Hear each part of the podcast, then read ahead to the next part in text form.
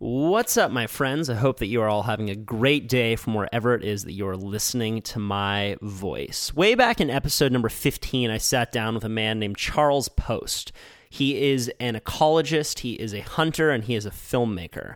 And that man blew my mind. I still get emails to this day from people raving about episode number 15. Charles is probably the best person in the world to go on a hike with because he knows the names of all of the plants and animals and how the species interact. And the curiosity with which he talks about these subjects is truly inspiring. Charles hit me up. He lives out in Montana now and asked if I wanted to do a round two. I said absolutely. He brought along his buddy Adam Foss, who's a professional bow hunter and was a great guest as well. And we talked about, you guessed it, hunting and conservation. If you are new to the idea of ethical hunting as a tactic for conservation, um, I really urge you to check this episode out because um, I think that it's a difficult argument to make that ethical hunting is bad for the environment. And if you are already knowledgeable about this subject, I also urge you to check this this episode out because it will strengthen your argument. You may have seen um, on the comment boards that a lot of people come down on hunters. Um, most of these people, I think, are uneducated about the issues. And in today's world, a lot of the issues are won and lost on the comment boards. So if you can come in with a well placed, well balanced, articulate statement about hunting and conservation, I think that it's um, it's a worthy cause to speak up about. Adam just came out with a new film uh, that he was a part of with Yeti Coolers. I will link to that under the show notes on my website, kyle.surf slash podcast. You can also head over to my website and donate a few bucks on Patreon 10 bucks, 20 bucks, 100 bucks, whatever you got. Um, it really helps. And I want to take a moment right now to thank some people who donated to the podcast last week. Thank you to Corey, thank you to Bew, and thank you to Greg for donating on Patreon. It's people like you who keep this show going virtual high five, guys. Seriously, I really appreciate it. And all of these people who donate to the podcast get entered into a monthly raffle where my surf sponsors give away gear. So, RPM Fitness, Patagonia Provisions, you donate a few bucks and you could have a fitness kit sent to your doorstep. Two people win every single month. If you don't have money to support the podcast, I totally understand. There are a bunch of different ways that you can uh, help out that don't involve your wallet. Just talking about the podcast, sharing it with a friend helps immensely. I don't advertise this show in any way that I pay for, so it's word of mouth and it's, it's people like you talking about it that helps get the word out. We did record this podcast over Skype, which I rarely do. It was also across a few state lines. So I apologize in advance if there are any audio issues. I tried to smooth out any wrinkles, but it's never the same as being in person. As always, if you have feedback on the show, recommendations for new guests, or just want to say hello, stop by my website, kyle.surf, or reach out to me on Instagram. I try and reply to all of my messages. All right. I hope that you enjoy this conversation with Charles Post and Adam Foss. Kyle Thiermann here. I'm in Cape Town. I was the only journalist in northern Nigeria. Not an adventure until you get lost in Tijuana. If you get caught inside by a giant wave, you feel really alone. I love the adventure of waking up and not knowing what will happen and that being my job. I'm standing at a desert oasis right now. A lot of tourists don't see this part about Bali. Smiles and thumbs up. Thumbs up.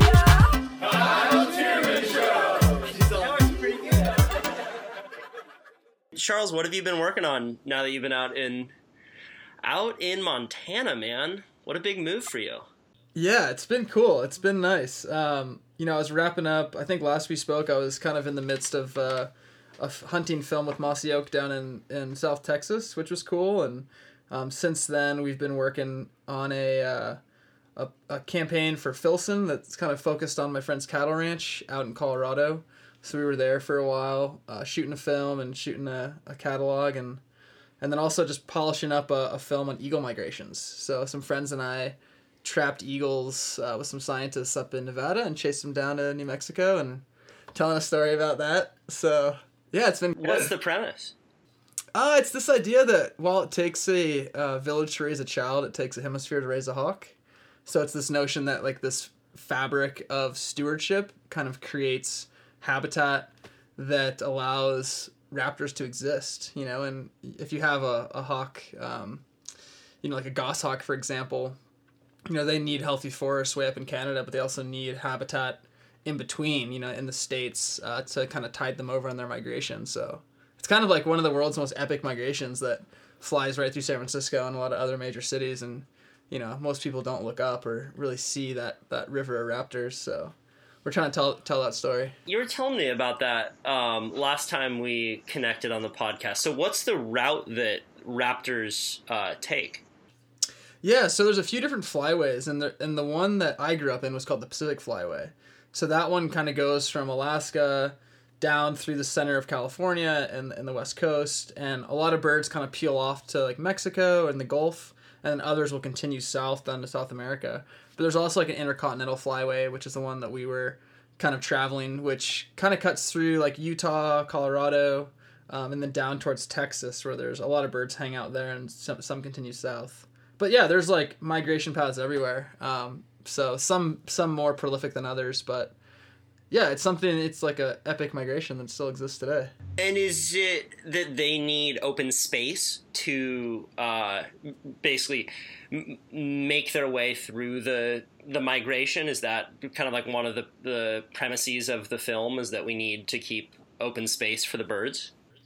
Yeah, totally. And kind of like also speaking about this notion that if you in the fall or the spring see a bunch of raptors flying high and obviously on the move, I mean that is a, a is a direct indication that you have wilderness and healthy landscapes across two hemispheres because those birds need that space. You know, they have their wintering habitat, their summer habitat, their their um, nesting habitat, and then everything in between.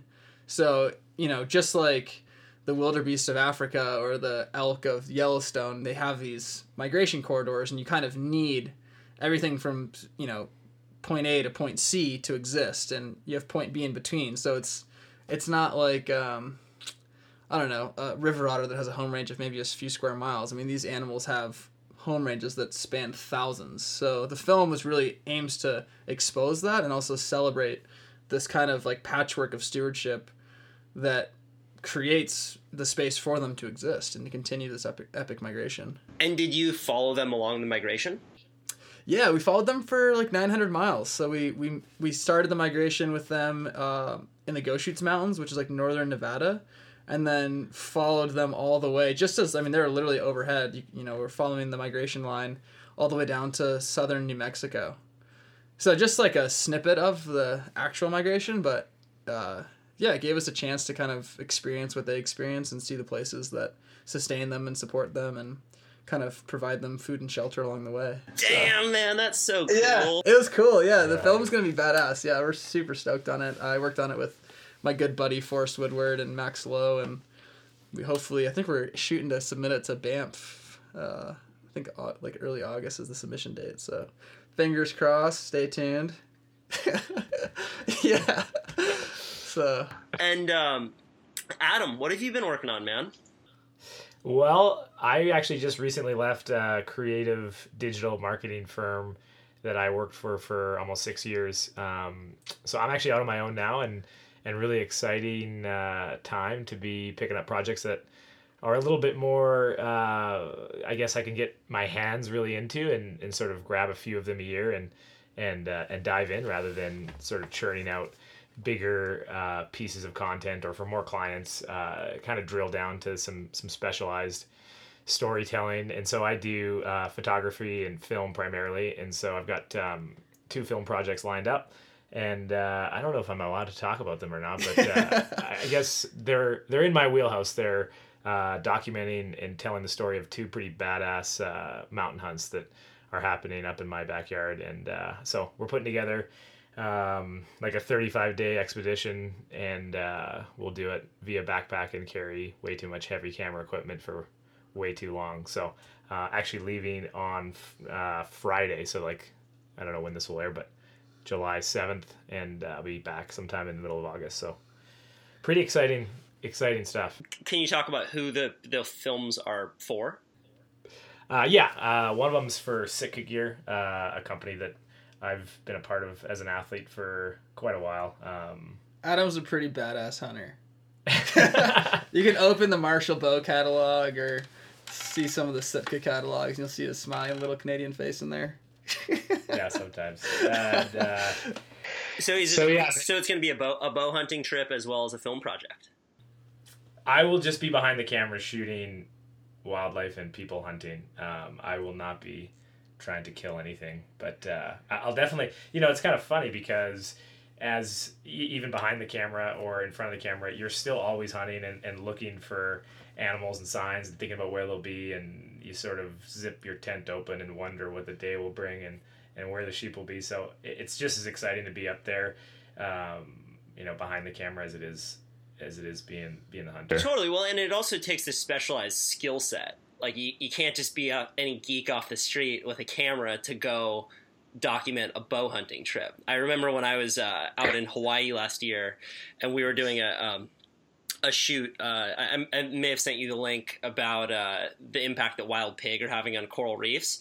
And I went out with um, with my buddy Justin Lee, and then as well on the shoot, we also had a producer who wanted to come and a shooter and Justin was like so this he's like you know this is kind of like important that we're quiet out here. Like the it's kind of hard to to get a pig with a bow. Like they don't just hang out you know? And uh it was kind of this funny like aha moment for the whole crew. Like oh yeah we're out in nature now and there's this whole new skill set that we need behind a camera if we're going to go on a hunting trip. It is really interesting to see that aha moment, and it usually happens. sometimes it happens in a beautiful way, and sometimes it happens with me swearing profusely uh, to the cameraman about them stepping on branches or when the fan kicks in on the camera or something like that. but uh, it, it is quite interesting though, and uh, and some of the best people that create content in the hunting industry actually are really great hunters as well, and and I think that's sort of an untold story that a lot of the people that I've gotten the chance to work with or meet over the years, um, people might not know that they're actually really badass hunters themselves. So it, it's uh, it's definitely a skill that they lend well both to each other. Right. What are some of the things that you're thinking about uh, now? Like, give, bring me into that world. Like, if you're out on a shoot, um, what are some some factors that you're you're taking into account? I was chatting with Charles the other day about this kind of idea that look, if you're going to be a bow hunter, it's such a personal experience, um, and you need to get so close to the animals that it, it it really requires this knowledge of the landscape in a way that that other types of hunting um, don't really require. It definitely does. I think, um, yeah, gosh, it's uh, it's sort of a whole different mindset. And I've only bow hunted. I just grew up doing it, and I, I never really, I never have rifle hunted. I never plan on doing it in the future. And so I think it's sometimes interesting to see the hunter transition. You know, especially in Montana or other states, you have an archery season for six weeks. You have a week off, then you have a rifle season for six weeks. So it's a great opportunity to take advantage of multiple seasons um, for a lot of hunters, and so they transition back and forth into being a bow hunter and a rifle hunter. And I think that there's there's a big difference to really sort of wrap your mind around what it is to be a bow hunter and and uh, and what that's like. And I- guess to summarize it, I think it's it's just about the pace at which you operate in the mountains or the forest, wherever you're hunting, and how quickly you're moving through and noticing things and stopping to glass and and I think that um, you know if you're rifle hunting, it doesn't necessarily quite matter as much, and and bow hunters tend to be most successful when they're really slowing things down and and being in tune with everything that's around them and the wind changing and and the way that uh, you know, a, an ear of a mule deer is flickers above the willows, and they catch a catch a glance of it out of the corner of their eye or something, right? It's it's all those things, and so it's hard to describe, but I I would say, sort of slowing down, I guess, um, is how I would describe it. What was? Have you been uh, bow hunting recently? So uh, yeah, so I've hunted. Uh, what was the most recent hunt? Um, I was in Patagonia hunting uh, free range red stag um, in April. So it's nice to be able to take advantage of some southern hemisphere seasons. So you got North America. You can only hunt really till December for big game, and then you got to sit on your hands for nine months until the next uh, season opens up the next fall. So um, I was down there doing that and uh, and having a ball, giving it a go. What are the um, the hunting seasons like down in Patagonia? How do they manage the wildlife down there? Great question. They so obviously it's you know six months opposite. So you know late March, the red stag roar is what it's called when the red stags are in rut. Would be very similar to late September here in North America when you know our elk are bugling and and in the rut, and so that's the time of year to go down there and experience the roar. And it, it, it really is a, a roar. They, uh, if you look it up on the internet or something, it's, it's pretty phenomenal. Um, it doesn't sound like that noise can be coming out of an animal uh, that doesn't have fangs and claws. It's, it's pretty incredible. So, um, What does it sound like? uh, it sounds like.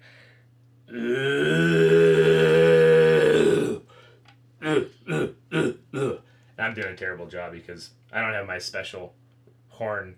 They have like the very traditional horn, uh, red stag horn. Call him But, on uh, I, I slept with a girl once who sounded like that. Hopefully she's not listening. well, one of the cool things hearing Adam talk about this, and you know, just thinking back when you and I first sat down, was that you and I did that podcast a few months ago, and Adam listened to it, and he and I hadn't linked up yet. And it was funny because I was staying at a friend's ranch in a little town called Three Forks, who he's a photographer, wildlife photographer, loves sheep. Um, and he was telling me, he's like, "Oh man, well if you're moving, you know, out here, you should connect with this this kid Adam Foss."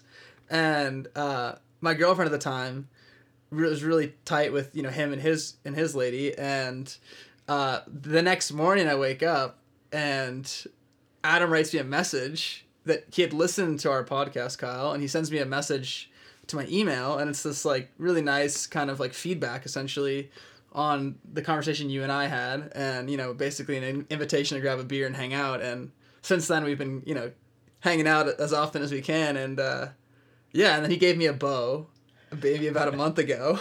I've been traveling a lot, so I haven't had a, a ton of time to shoot it, but it's just funny how that initial conversation we had kind of brought the two of us together, and then you know I grew up shooting hunting with a gun. Uh, I mean, obviously as an ecologist, hunting with binoculars and a pen and paper, and then a gun uh, as well. But looking forward to my first season with a bow and hearing Adam talk about kind of that that intimacy and that cadence and that pace that tends to uh, lead bow hunters to be successful is something that resonated with me because as an ecologist, you know, somebody who spent nearly 10 years in the woods studying birds and other other organisms, I mean, you're really not going to notice what how an ecosystem's changing or how behavior might influence something that something in the in the landscape you're you're amongst.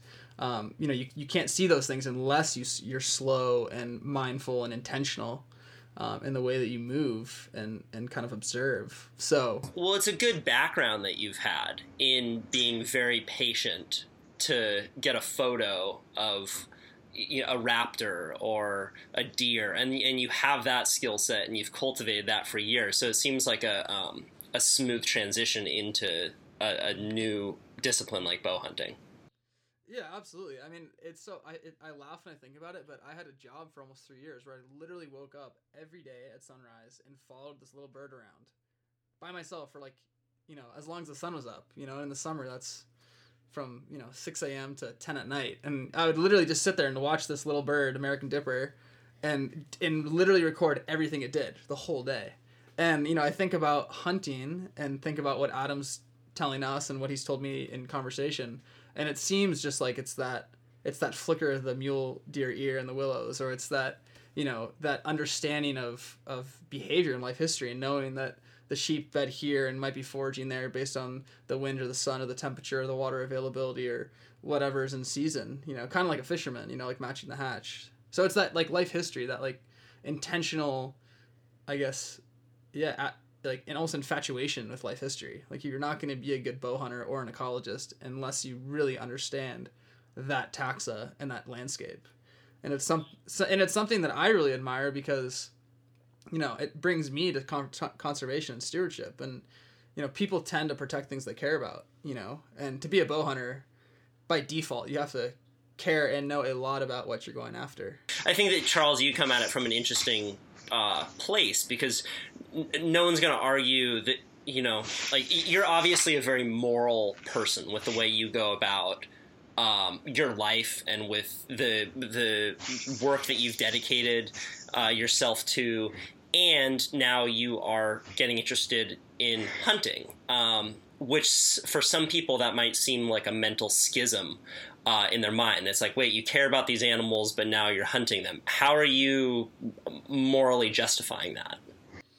yeah, that's a, that's a great question. And you know, just for the record, like I, I grew up hunting, and I think in those early years, I was pretty much just a kid who loved to like be out in the woods and grew up bird watching and fishing and kind of was doing what my grandparents and folks you know introduced me to. And then as i started really studying ecology as an undergrad at uc berkeley and then as a full-time biologist and as a graduate student at uc berkeley i started seeing the kind of um, the effect that hunting as an economy and as as a as a pressure in society can have both negative and positive on wildlife. And there's you know countless examples of how hunting especially in north america has shaped the conservation that we have today. I mean teddy roosevelt big game hunter charles sheldon big game hunter. I mean there's countless people who were had hunting as their background and that was the vehicle that inspired their reverence for the natural world. And today you know we have places like the national park system and a majority of the public lands we have in america were set aside by hunters. Who's Charles Sheldon? Charles sheldon was a sheep hunter who traveled up to alaska during the alaskan gold rush and he found his way up to the denali area which is where Dall sheep, uh, a, a really kind of highly adapted sheep to alpine, high elevation tundra landscapes. They're really cool. They're like snow white, and they occupy, you know, places like Denali and the surrounding Alaska range. And he saw commercial hunters just slaughtering these sheep who probably don't have much predation pressure, um, and he was up there to hunt them himself, but saw what was happening and realized, you know, this resource that I admire and revere and enjoy pursuing as a as a recreational pursuit, um, as a as a sportsman, are being uh, jeopardized. And it was something that he was not going to sit by and and let happen. So he petitioned his um, you know his peers and people in the, in the federal government, and that led to the establishment of Denali National Park. Um, you know, and that that kind of mindset and that intention to take care of and protect what you love is something that I think is is is uh, seen today through duck stamps and and excise taxes and various federal measures and local measures that put dollars spent in the hunting industry right back into conservation, right back into the economies that are like inextricably tied to these, you know, these organisms, be it a duck or a deer. Um, so yeah, so that's kind of I have these like various I think um, like north stars that kind of guide my approach to hunting. You know, conservation's part of it, um, and then also just like kind of skimming across the surface. You know, there's a lot of animals that exist today that are out of balance because of what we, our like collective swing of the axe, have done to North America and to the world. I mean, like wildebeest aren't roaming from Mexico to Canada anymore. You know, there's not mountain lions and California grizzlies and these predators kind of pushing grazers and other species around as they would in a in a natural setting. Like we live in the Anthropocene. You know, it's an epoch that is defined by us. Like that is undeniable. So when we talk about hunting and some of the species that you can hunt, you can actually use a bolt or an arrow to fill the place of a California grizzly that is, is extinct or you know a grizzly bear or a black bear or a mountain lion or some of these predators so like white-tailed deer there's never been more white-tailed deer in North America on Earth. Like it's never happened. There's more white-tailed deer now than there ever have been, and there's no predators. So you have basically an overabundance of white-tailed deer in North America. And one of the best things you can do as somebody who's interested in the environment and knowing where your food comes from and eating, you know, if you choose to eat meat, there's really no better way to put meat on the table than going and getting yourself white-tailed deer. And I would challenge anybody listening to this to go on the internet and go on Google Scholar. It's a free um, resource filled with peer-reviewed science papers. And I would argue you'll have a very f- hard time, if not impossible time, finding a scientific paper that says hunting white-tailed deer is a bad thing to do. And what is the impact that white-tailed deer are having on the natural landscape? Oh gosh, I mean, so many. You know, they carry um, diseases that, like chronic wasting disease, they're a vehicle for. They're a vehicle for some other diseases that are um, being passed on to moose and driving their decline. They're grazers that eat grass um, and other vegetative material, and they will eat and eat and eat until they're pushed away from that resource. Traditionally, that would have been done by a wolf or uh, some sort of a predator. But when when you when you're a deer and you have no worry, like you're not going to get killed by an ant by a predator, you will just put your head down and just eat. And the best food tends to be on, around water. So they'll go into a, a, creek, for example, and they've done some really great studies that show the effects of uh, wolves on elk populations in Yellowstone. And if you have elk that don't have predators, they'll just go to the creeks and just hammer the trees and all the vegetation. And that reduces habitat for songbirds and butterflies and uh, takes away the plants that would create shade for the creek, which keeps it cool, which creates good habitat for trout and other aquatic organisms. And then those trees, in turn, would, you know, if they weren't being hammered by deer, they would grow and eventually die and fall into the stream and create habitat for young fish. And, um, you know, it's just like if you if you destroy the vegetative environment or overgraze it, just like running cattle on a landscape, you know everything else will collapse underneath it. The trophic cascades are so fascinating to me as uh, you can kind of zoom out and look at that ten thousand foot view of various species and habitat and just see how it all fits together, man. That shit fascinates me. yeah, dude. I think like Adam and I, you know, uh, would probably agree with you right there. And that's something that I'd love to hear Adam talk more about. Is like, you know, you're shooting a lot of these animals at 15 30 40 yards like you're you're like almost feeling their breath you know and i think that intimacy gives a hunter a chance to be hyper selective the animal there's animals they're taking so if adam's you know obviously he's like a, a naturalist conservationist has this like knowledge so he can go into a situation and like literally use his knowledge to harvest an animal very very intentionally as opposed to you know, shooting something at 150 yards and maybe not having as much of a hand in picking the right one or a smart one. Yeah. So, Adam, what what are some of the um, the factors that you're thinking about if you're 20 yards away from an animal? Uh, it's sometimes when you're that close, you're wondering if the animal can hear your heart beating. yeah. Uh, which is which is always pretty cool. Uh, I think there's a, there's the thing about bow hunting is is sort of a saying that we have that a hundred things have to go right in order for you to kill the animal, and it's usually possible to get to ninety, and then sometimes you get to ninety nine, but it's very difficult for all those things to line up from the wind, other animals, uh, the sound that you're making did it stop long enough for you to take a shot? Did it, did it did another hunter come over the hill? Um, is it too dark? Is it too bright? Whatever. There's so many different factors, and you're sort of on this path when you're in the mountains or the woods, you know, trying to find these animals, and this animal's living its life out, and it's pretty remarkable that your pa- you know your paths have to cross so perfectly uh, in order for you to be able to harvest that animal. And so I think when you're that close, you know, at 20 yards, um, yeah, you're just thinking about, uh, you know, obviously the wind is probably been okay if you got that close, and you're just you're just really trying to stay calm and wait for the animal to look the other way, and and draw your bow back and rise up slowly and make the shot. But uh, every situation is totally different, so it's sort of a, a difficult question to answer. Um, but uh, yeah, it's uh, that's kind of what we live for to be that close and, and in that moment. Do you uh, grow up and kind of cut your teeth as a hunter in Canada?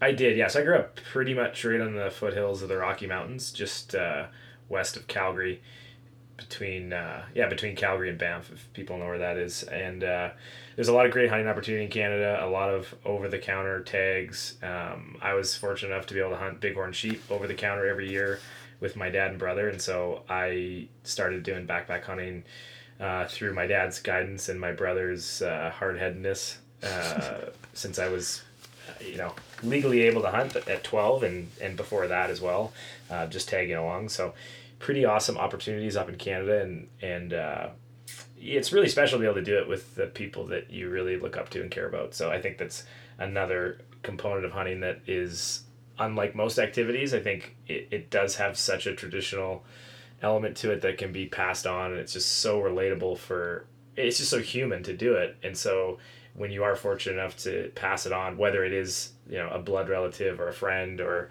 a goofy looking guy from California who just got his bow and is shooting it with his wrong hand, it's uh it's pretty special. So um, I love Adam on Facetime. Am I doing it right? How is uh, the, the the hunting system set up in Canada differently than it is in the U.S.?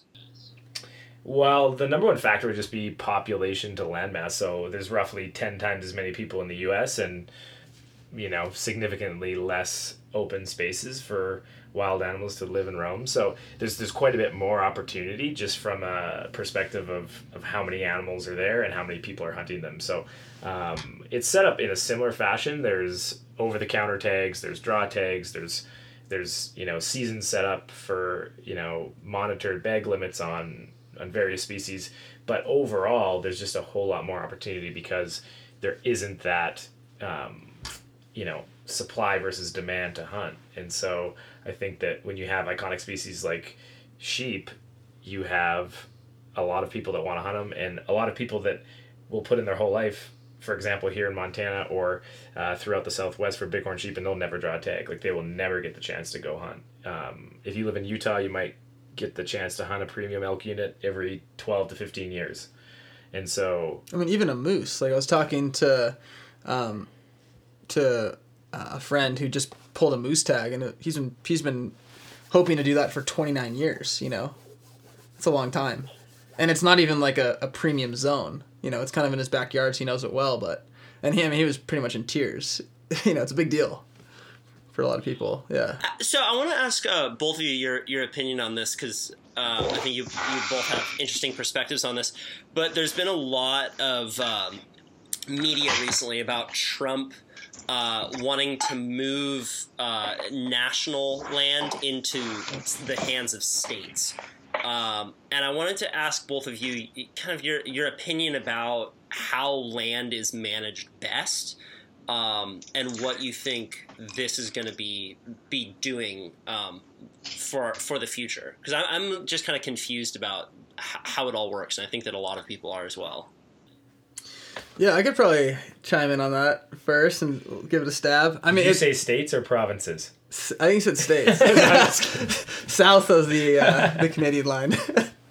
um, yeah, you know, I, I would say first off that it's it's an incredibly complex issue, and I think what media tends to do, and they do it does a great job of, is simplifying it and making it seem very like singular and uniform, and you know what I think we as people who are who are stakeholders, people who care about our public lands and about these natural resources, need to keep in mind is that the U.S. Forest Service, for example, their their tagline is a land of many uses, right? So like the federal uh, lens through which U.S. Forest Service lands is managed is through this idea that it should be logged and grazed and mined and available for recreation, uh, motorized, on foot, horse. So the national forests in America are already being you know, like I said, mined logged, you know, their resources are being used. And I, I bring that up because one of the things that I see commonly in the news when this whole idea of privatization of public lands is brought up is people saying this land will be sold and and mined or logged or or used in some way. And and that's that's that's happening. Granted the federal government is managing it from a top down perspective. It's not in the hands of a private company which i personally don't think is the right thing is the right future for our public lands. I mean i think it's a public resource. It should stay a public resource. Um, so that's one aspect of the broader conversation. But the other side of the conversation is, or one of the other sides of the conversation, I think speaks to an experience I had on BLM land. Nevada is mostly public land. It's it has more public land than any other state in the country in the United States. And we were down there. Um, I was there with a friend of mine, Ben Masters, doing a story uh, for National Geographic on wild horses. And you know, you go to a, a landscape like that where you have a public land in Nevada, which is uh, very vast and remote uh, lightly populated state. And it's clear that the BLM does not have the resources to manage those landscapes. They're overgrazed, some of them. There's a wild horse problem that is prolific and, you know, like well discussed. It's like not something that is underneath the surface. I mean, people are actively trying to figure out how to manage wild horses, which are actually just feral livestock because they went extinct with the saber, saber-toothed tiger. But that's another conversation.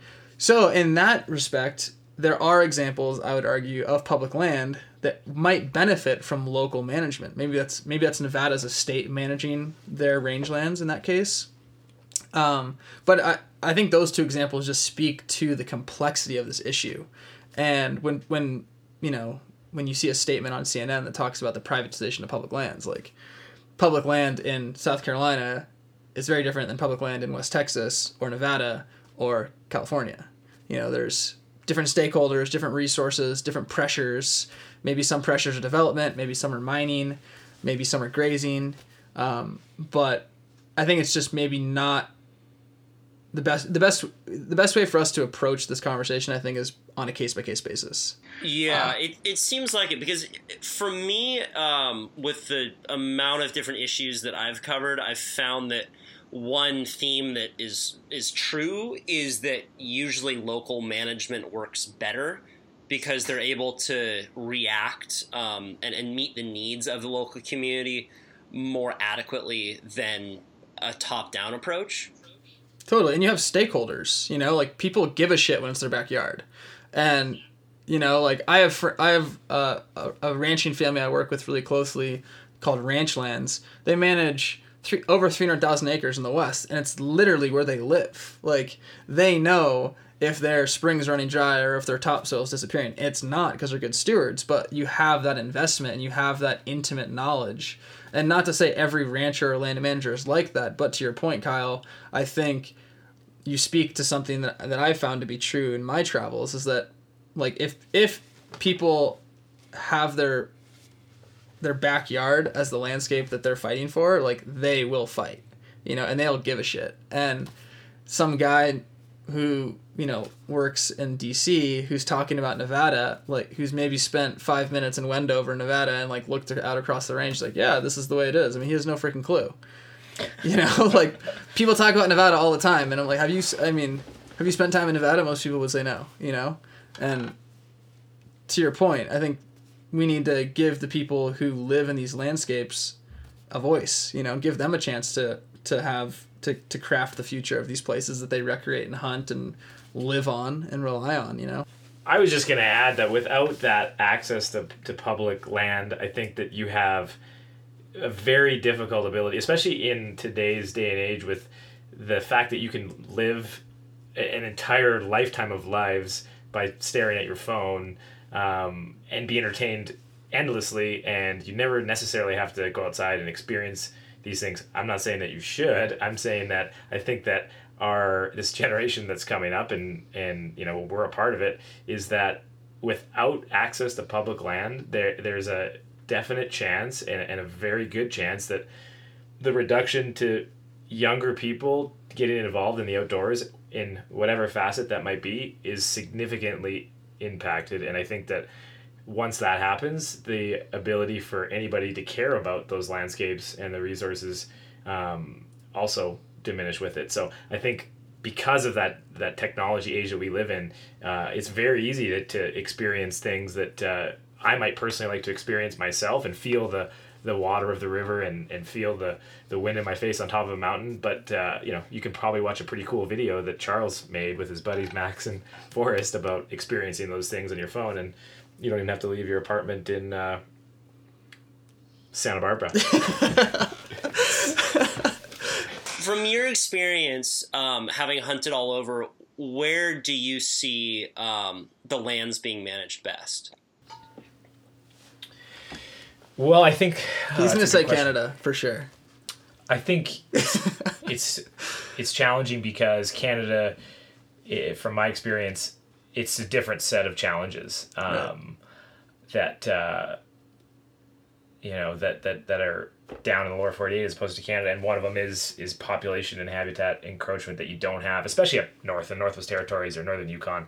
I mean, it is so remote, um, and so the real issues that you know the, the glaring issues that uh, that you know might actually risk the landscape are are so sort of longer burning and um, you know issues like climate change and you know if um, you know just the way that that could affect all of our northern landscapes which um, you know we obviously don't need to dive into too deeply but those are sort of the longer term issues uh, there and it, so it's managed so well because um, you're managing against um, issues that just that aren't prevalent up there uh, up there you know? They, they have it very well uh, set up so that the populations are are very controlled. And also with these sort of iconic um, keystone species they're they're economic drivers of these whole communities and outfitters that have spent multi generations you know setting up um, you know for example a Dall sheep hunting concession. That is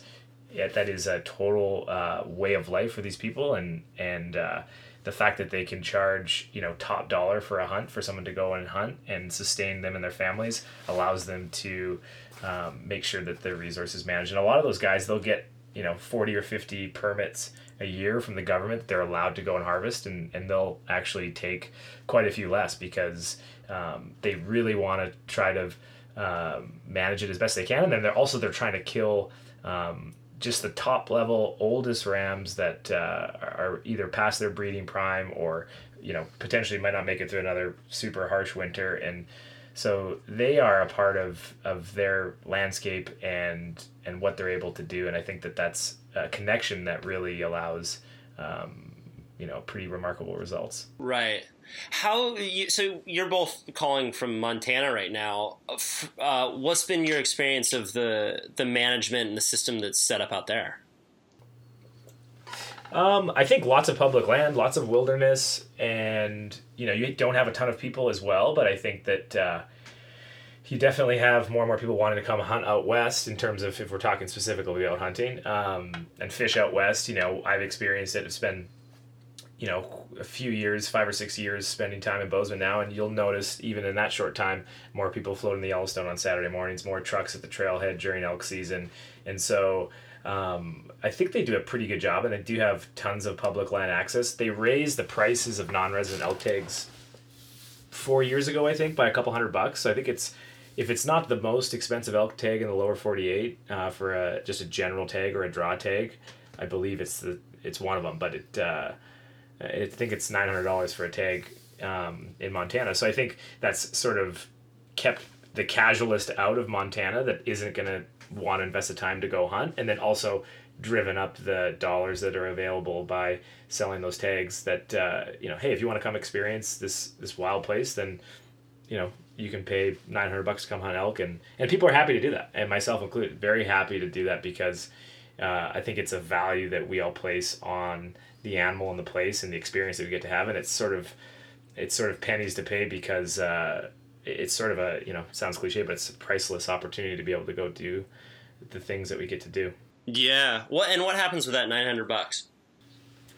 Yeah, that's a great question. Um, I think it sort of gets disseminated among uh, the regional fish and wildlife groups, and they use the funds as best they can. But anything from, um, I know a lot of money gets spent on just population surveys, so they don't have a lot of money for uh, doing aerial surveys because helicopter and fixed wing fixed wing airplane fuel is really expensive. So um, they try to scrape together as much um, money they can to do surveys and you know if they're doing habitat enhancement and if, you know I think we just were a part of a controlled burn north of Missoula a few weeks ago that they were doing to reduce um, timber encroachment on high alpine uh, areas. So- How does that How does that work? uh, they basically just go and sort of have a zone that they can safely burn, and they try to do it earlier in the spring, and uh, and just torch a bunch of either dead standing mature timber or sort of scrub willow brush that's continually choking out the high alpine.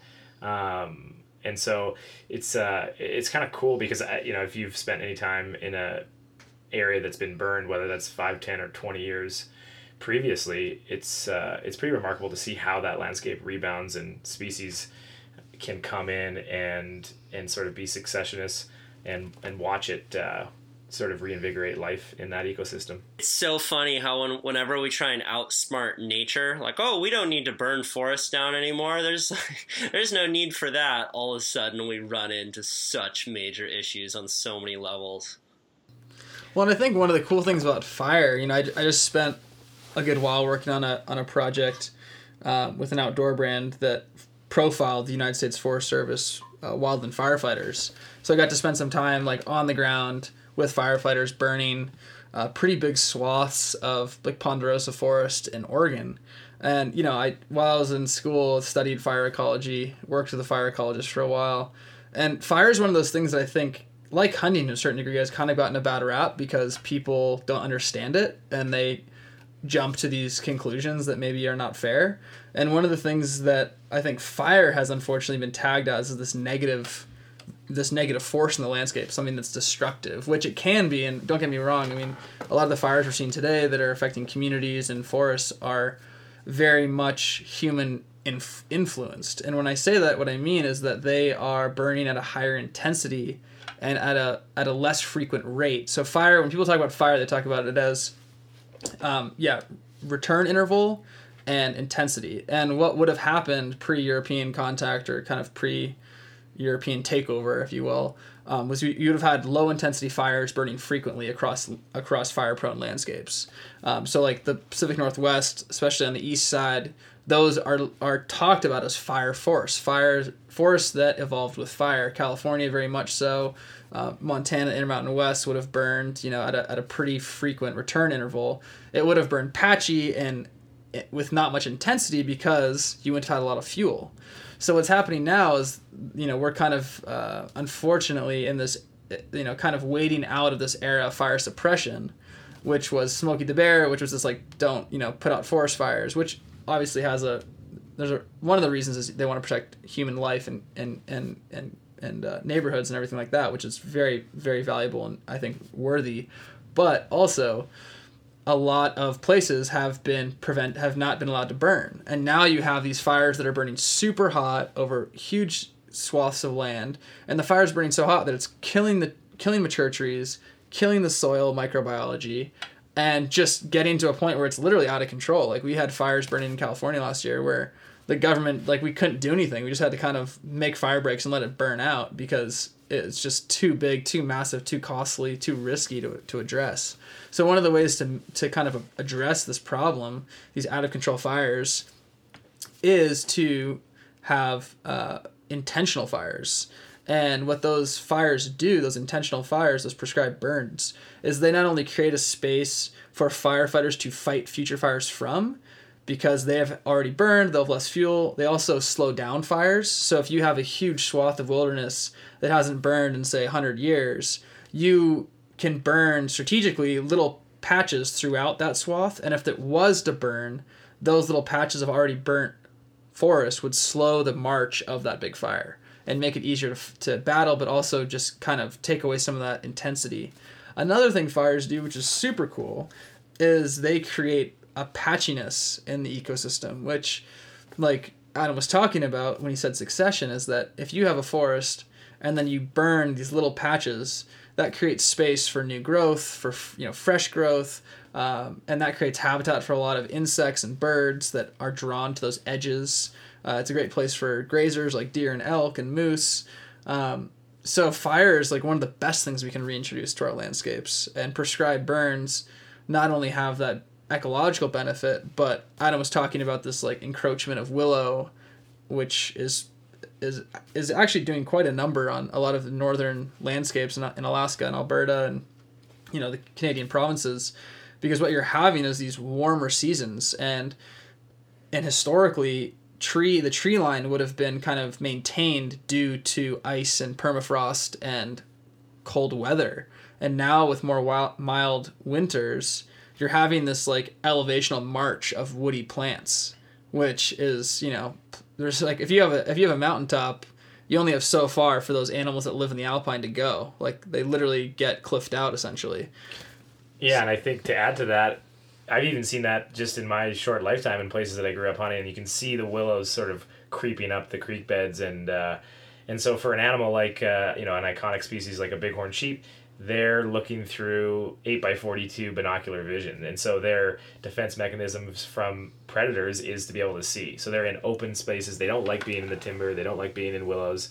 Um, if they aren't super you know aware of their surroundings you, you won't find them there you always find them within 100 meters of you know a 45 degree slope or greater and and in the open because they can use their vision. And so if you look at an animal like that like charles is saying if that uh, you know timber and willows are encroaching it's actually just sort of taking away their habitat. And so um, for species like the bighorn sheep i think uh, it's it's cool to be a part of organizations that um, you know really want to help put and keep those sheep on the mountain. And uh, and so the Wild Sheep Foundation, which is a Bozeman based uh, nonprofit, was out there doing a, a, controlled burn and providing the funding for it. That's so interesting. Does uh, so? What are the major predators of bighorn sheep? I would say mountain lion, primarily, and wolves in some areas. It just depends on the area, but uh, and I think every now and then, depending how far north you are. Um, you might have a grizzly bear go after one. And I've heard of a friend who's an outfitter in the Yukon, and he lives in his area all year round and flies it in the winter on skis. And uh, he's seen wolverines go after um, Dall sheep. So they back them out So onto cool. a cliff, and and uh, he's seen them go after their jugular and take them off cliffs, and no way some pretty remarkable. Yeah. And Yeah. Wolverines are crazy because they have a home range of like 500 square miles. So you have these like roving males that are chasing down like the nimblest mountain athletes around. Yeah. You know? And that's- so crazy. that's of course you know in the dead of winter when um, the They're animals slow. fitness are the absolute lowest the snow is the, the deepest and and they're able to take advantage of them at that point but um, yeah i think uh, i think the thing that kills sheep at least in the north is winter and late spring so you have areas that uh, either a huge snowfall comes in late in the spring that uh, they're sort of on their last legs and ready to go back to their summer um, habitat. And uh, and a big snowfall either blocks the pass that they're trying to go through or or keeps them on a small little island of forage. And um, if those sheep don't have enough fat reserves they're not going to make it. So you sort of see you know nature keeping itself in flux i think at least from my experience um, speaking specifically about sheep is through sort of these three to five to seven year patterns of harsh winters and late springs that kind of regulate the, the uh, uh, population back to a baseline Charles, you told me the other day that, that grizzly bears just got delisted. Is that correct? That is correct. Let's Yeah. deal with that. Well, yeah, it's definitely a, a topic that's been in the news and I think is uh, very much on people's radars here in the Intermountain West. Um, you know, we are situated next to Yellowstone, which is what people consider a, a source population for a lot of those megafauna, the, the gray wolves and the grizzlies. Um, yeah, so it's I'm not sure if I have an answer for your question as a you know, which is probably getting at like should they be delisted and should they be hunted? But one of the things that I do feel strongly about is that hunting, if done with an ecologically guided hand, like for example, is being employed in the southwest with desert bighorn sheep, which aren't as prolific as the as the bighorn sheep that we have up here in Montana. It's a it's a pretty small fragmented uh, collection of populations down there. But in places like that where you might sell two tags in Texas, say for over a hundred grand, that undeniably allows a significant pulse of resources we put back into that ecosystem. And what you call those types of species, grizzly bear included, are umbrella species. So what you do is if you protect that species, and when I say protect, I mean hunting in this case, if you create an economy around those species, an economy of, of interest, an economy with dollars and cents, um, you by default are protecting all the plants and animals and waterways that support that umbrella species.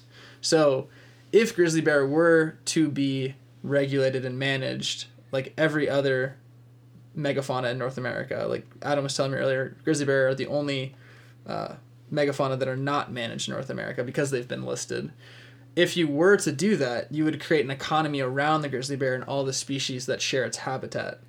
So I'm not necessarily, I don't necessarily have an opinion on whether or not they should be delisted because I think that's refl- that's influenced by population data that would that would theoretically say this species has rebounded to the point at which it no longer needs federal protection that is guided by the Endangered Species Act.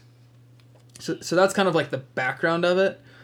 But, you know, one of the things that makes where we live in southwestern Montana unique is that we're so close to Yellowstone.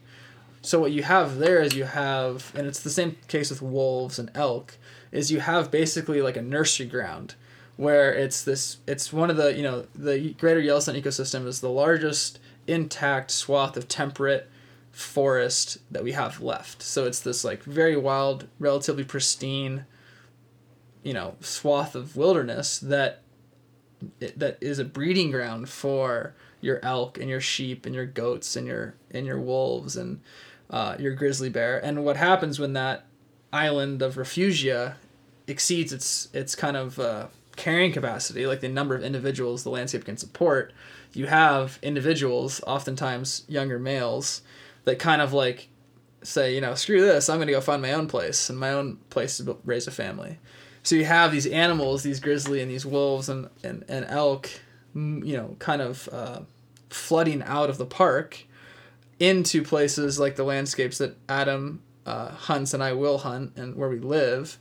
So you do have an opportunity to potentially hunt an animal, elk, potentially bear, that come from a very healthy, robust population and come into a landscape that's highly managed uh, and, and hopefully managed with an ecologically guided hand, which I, which I think is very possible because if you look at the other animals that are hunted in Montana, they're done. It's done well, I would say, and the North American model of of hunting is the best model that we have in the world. I mean, South South Africa copies us, and it's this idea that you know you can have a highly valued tag for a key animal, and that that economy, that that supply and demand, and that flow of resources is what goes back into the system. Uh, and Anna can probably speak more specifically about like the hunting in general, but you know, in terms of the grizzly bear being delisted, you know, hopefully, whatever happens next is something that's influenced by by some really good data, and it's not a, hopefully a political move, and it's hopefully just a fact that scientists believe the grizzly bear is at a place where it doesn't need to be listed as endangered. Yeah, it's quite interesting time to to see it all unfold, and I think that. Um, bears are interesting, and I and I can't sit here and tell you that I'm a bear expert by any means or an expert in anything. I suppose, really. but uh, so maybe archery hunting. uh, but uh, but bears are interesting in that, like Charles is describing, that you'll have mature or immature uh, boars sort of being on um, you know an expansion mission to continue garnering new territory, new territory, because a boar is unlike uh, you know a male uh, sheep or elk or something that cohabitates with other males. They live in bachelor groups. They use each other to survive, and then when it comes to the rut, they fight for um, you know mating supremacy, and then they they get back together and hang out through the winter and through the rest of summer. So bears actually are very territorial, and they're gonna fight and kill other boars for competition. They're gonna kill cubs for food, and so that the sow will go back into heat, regardless of its his own cubs. It doesn't matter, um, and he'll kill the sow for competition or for food. It, it doesn't quite matter. And so if you look at um, the way that hunting has tracked with um, you know an area like Kodiak Island in Alaska, it's sort of an interesting, you know, study area that uh, trophy hunting, brown bear trophy hunting, uh, has been going on for 50 or 60 years. And it's so selective for, you know, large old boars because they have, you know, the, the biggest hides and the, and the biggest skulls and they're the hardest animal to kill. And that's why we go and hunt, you know, try to outsmart the smartest animal that we can find. And so I think if you look at that, that population has been on the rise for the last 50 years because it's been hunted and it's been hunted very selectively and you can see the impact that it's had and so that population is doing better than it ever was and of course the economic drivers that come with that are pretty substantial and you have people that come from all over the world to hunt and they spend their money getting there and staying there and you can see how hunting um, and fishing you know is is two big ways that that place um, stays sustained from an economic perspective, and that's only going to place a value on those animals to be there for a really long time. To clarify, is an older male bear called a boar? Yes. Okay. Uh, Yeah. Sorry about that. Yeah. Yeah. Boar is a male. A sow is a female. Yeah, I but also with pigs too. I was um, god, goddamn ignorant Californians.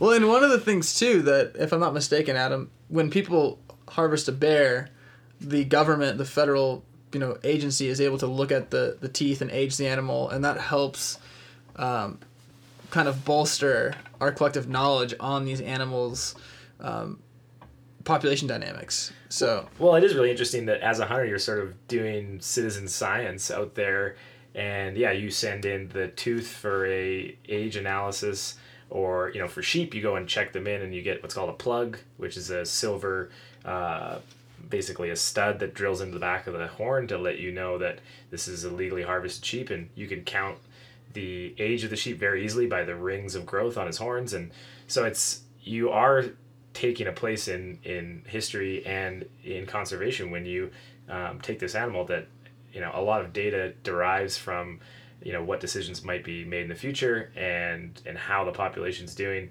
And so it's pretty cool that uh, you know I always tell the story that um, you know when we're doing a sheep relocation or a you know on the ground foot survey the people that show up to volunteer are hunters. They are there's there's no non-hunters coming to these you know um, volunteer events that are you know going to help protect and promote the species that they love. It's it's primarily driven by by hunters and i think that um, to be a part of that as a hunter it's it's really cool because you are sort of taking that like i spoke about earlier that you know step in the history books and you can pass that tradition down and you know that you know hopefully the animal that you love to chase and, and just view and be a part of and photograph and think about what they're doing right now and pick up their sheds and and uh, and look on Google Earth to where they might be and read books about them and um, listen to podcasts about them is uh, is something that's pretty cool. and where I mean Adam's wearing a hat right now with a sheep on it. You know, like I mean you be, you literally become one of the things that that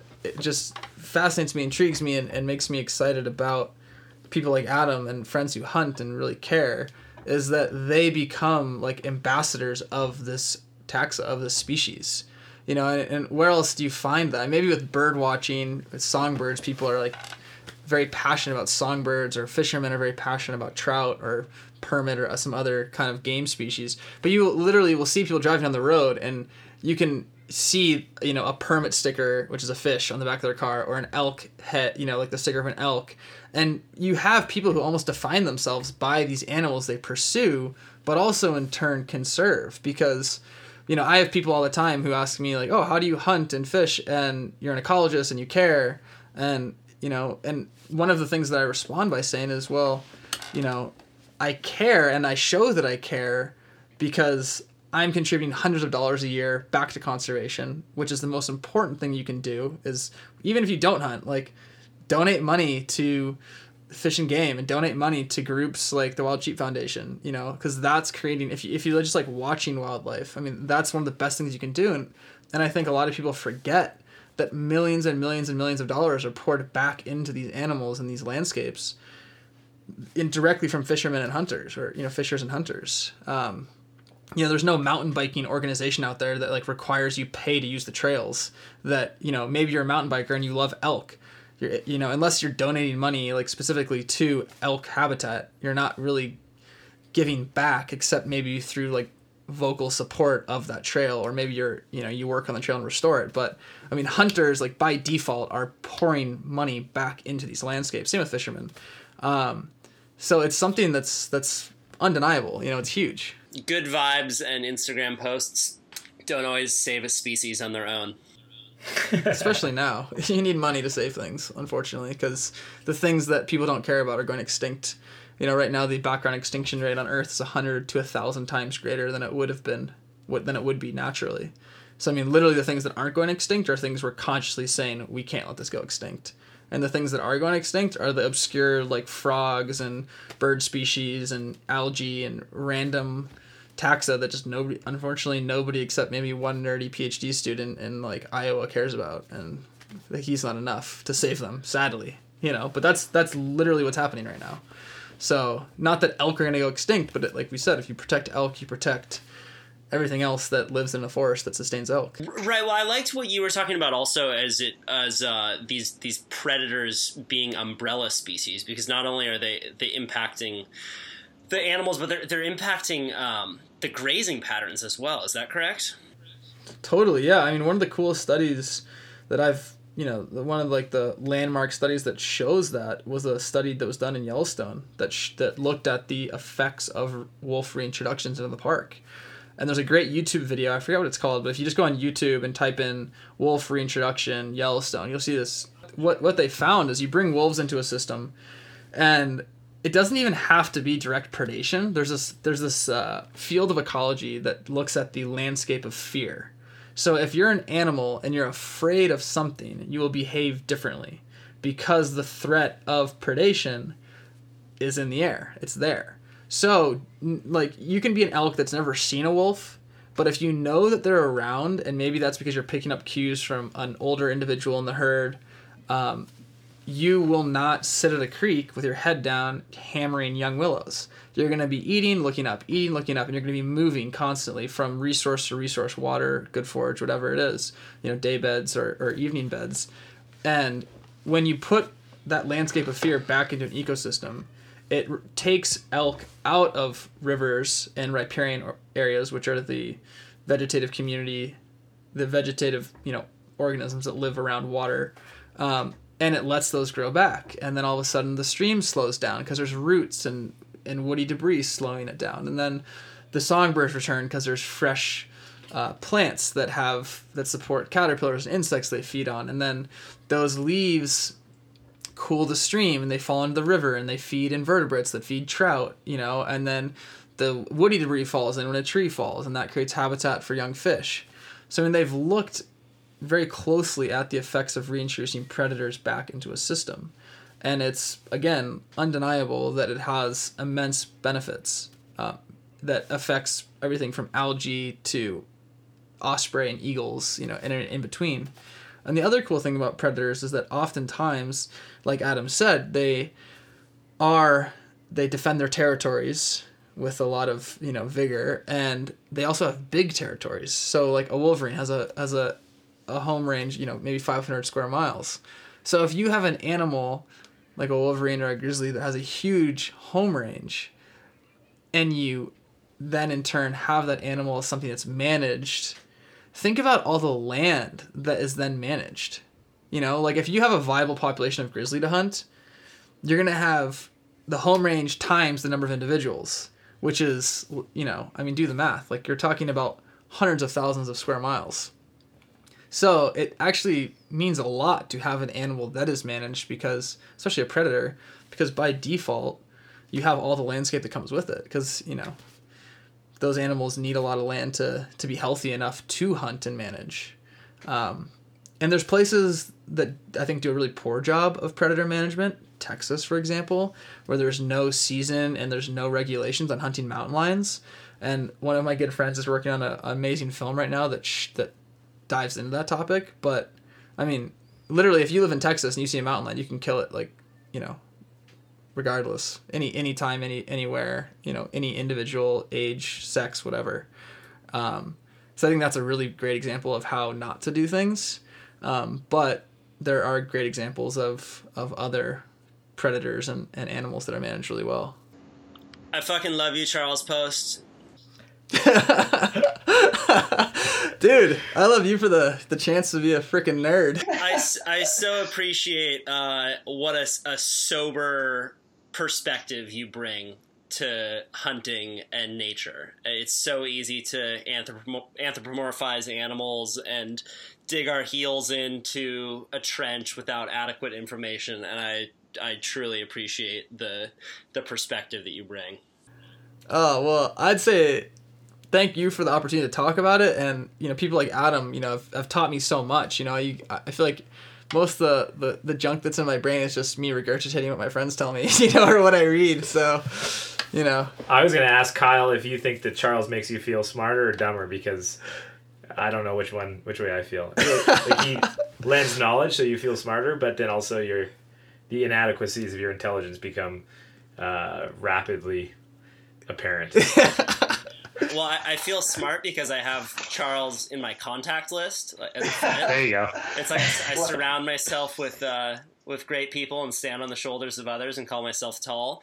But then whenever I'm trying to regurgitate it's this like sermon that he delivers, I always hiccup at a certain point.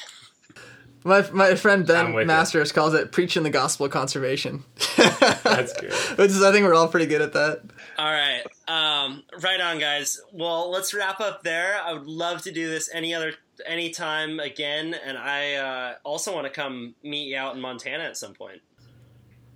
Absolutely. Yeah, we'll have Adam take us around and teach us not how to break sticks and we're sneaking up on animals.